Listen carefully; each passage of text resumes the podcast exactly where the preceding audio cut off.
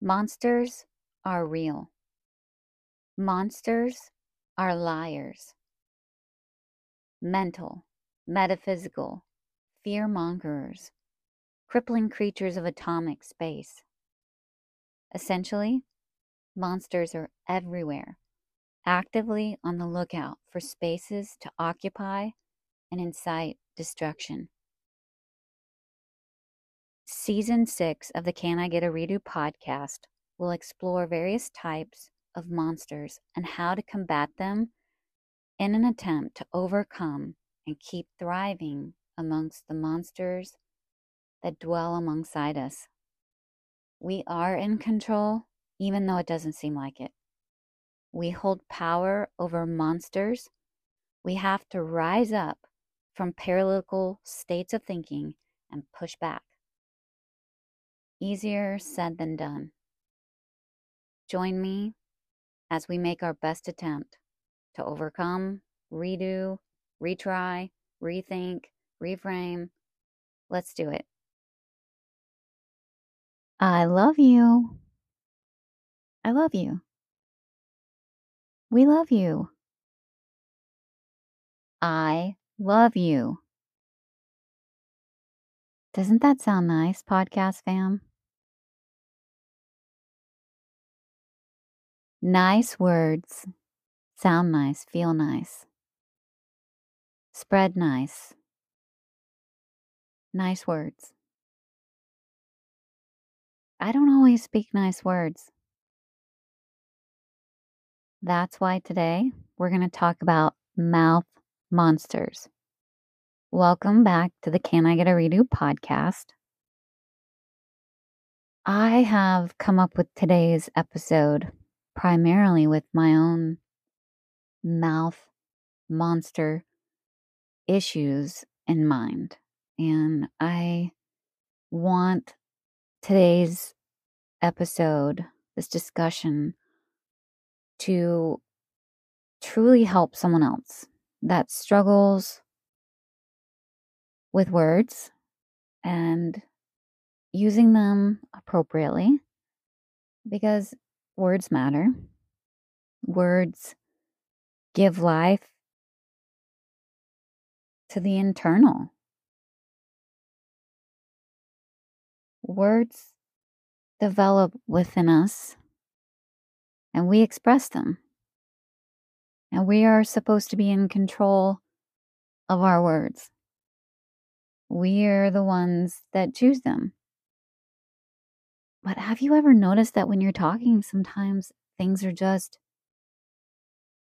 flowing and you feel like you don't have control? Like you catch yourself like, oh my gosh, why did I even say that? Or where did that idea come from? And I know I'm left scratching my head thinking, if I'm supposed to be in control of my mouth, like, how? How do we do that? How do we tame the tongue? How can I not sound like a fool? How can I use my words wisely if a lot of times I feel that my speech just comes without any forethought? Well,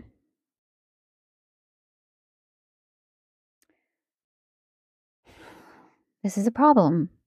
And we cannot have mouth monsters in our life mucking up what we say. What we say to others and to ourselves, it matters.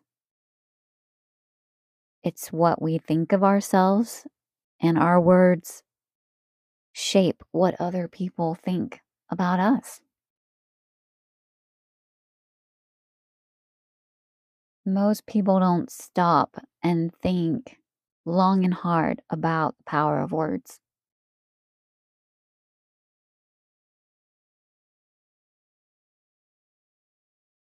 Words have power.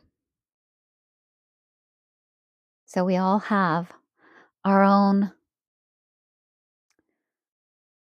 power role with our mouths. And the goal of today's message is to take back our mouth power from mouth monsters. Have I said enough that has caused you to think I'm crazy? Don't answer that. All right. We, as a Can I Get a Redo podcast fam, are in this fight, this daily fight to be the best versions of ourselves, which means we want to keep our words clean, to avoid reaping filth, to protect our hearts from our ourselves from our own tongues. Have you given thought recently to why years ago it was a thing for parents to tell their children that they're going to have their mouth washed out with soap? I mean, I've, I've had that as a child, I've had that experience. But why? Let's try to pull some meaning out of this demented way of teaching children a lesson. I mean, demented may be too harsh of a word, but it, uh, I don't know if I agree with washing someone's mouth out with soap. I would never do that um, to my child, but I respect your right to parent as you see fit, but I don't know of anyone still washing children's mouths out with soap these days. But nonetheless, I brought this up because I want to pull something meaning, meaningful from washing your mouth out with soap. Why would this phrase exist for so long? Why would this be something that people literally have done to children. I think it represents the need for taming the mouth, thinking before we speak, and how we have a responsibility with our words to ourselves and to others. And just because we have the power to speak doesn't mean that we should use it any old way. I'd love to know your thoughts on washing mouths out with soap and what kind of symbolism or greater metaphor you feel comes from the act of washing someone's mouth out with soap, email me at can I get a redo 22 at gmail.com. I've already said, I'm going to say it again, my mouth is hard for me to tame. I love words, I enjoy words, I enjoy communication, whether it's verbal, it's written, I feel like I do a better job with written communication. But I struggle with negative messaging to others and to myself. No one has a perfectly clean mouth. But for some of us, our words have gone completely off course. And that's a huge red flag that you could be dealing with a mouth monster let's dig into signs and symptoms that you're struggling with a mouth monster. Are you talking more negatively than ever before? Do your words surround death? Are your words full of hate and bitterness? Are your words laced with excessive profanity? Are you cussing for the first time ever? Are you oversharing? Are your words self focused? Are your words bringing others to tears? Are your words bringing you to tears?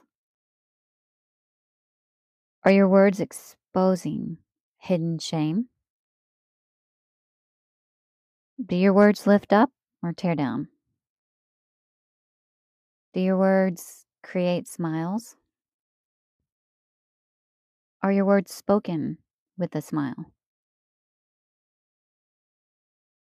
Are your words overly self deprecating? Do your words stink up every room you're in? Are your words getting you in trouble at work? Do your words sound like a weapon?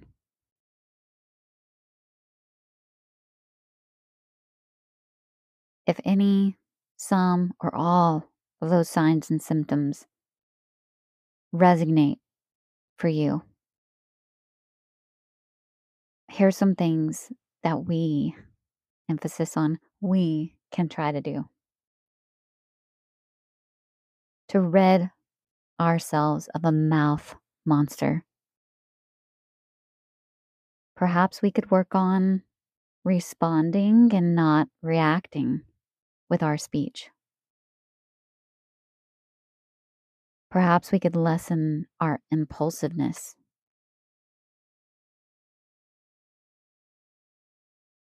Perhaps we should force some degree of positivity from our mouths. And if you are a negative minded person and and that doesn't mean you're a bad person. It is helpful to force some degree of positivity and it will feel so unnatural. But it will cause you eventually to feel so much happier with yourself when you force some positivity. I do not believe in toxic positivity. I'm not saying be inauthentic, be genuine with what you say, even if it's a small hint of positivity. Try it. Start to normalize positive speech coming from your lips, especially if that is not your norm. realize who you're talking to. Sometimes we just fly off the handle with our mouths and we don't even think about who's on the receiving end. And sometimes it's you on the receiving end.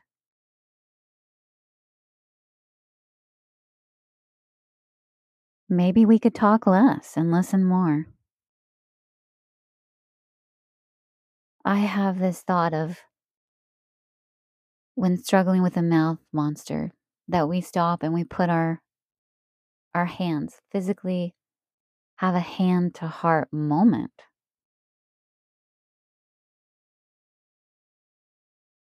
it causes us to pause and to connect with ourselves.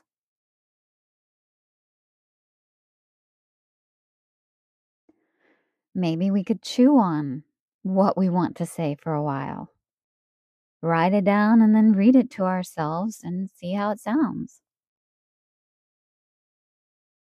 We have to start redirecting mid sentence. If things are coming out that we don't like, we don't have to keep speaking that way. We could ask for accountability from trusted individuals, not because as adults, we need parenting, but we need accountability partners at various times for various reasons. And if you have someone that you feel would not be judgmental and condemning and could keep your mouth accountable in a kind way, maybe that's a solution. Perhaps we need to fix what hurts within. We need to make peace on the inside. Forgive, let go, do some healing work, whatever it is. A mouth monster could be pointing to the fact that there is something neglected on the inside that needs repairing.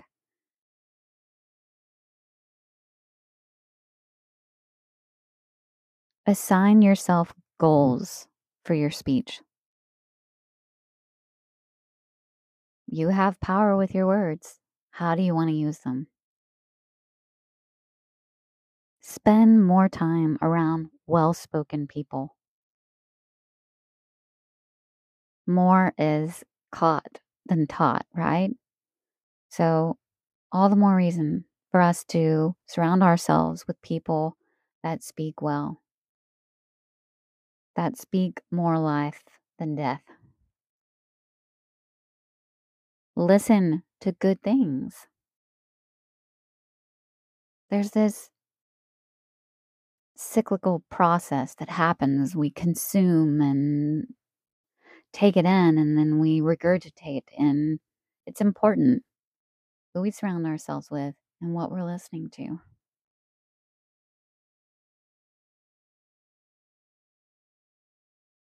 I want to leave you with a short little poem that is connected to our conversation today. Take the knife from thy mouth, replace it with verbal seasoning that wipes the slate clean. No more talk of what went wrong. Speak truth in love, shout with a purified mouth. Do well, be well, speak well, think well, and bye for now.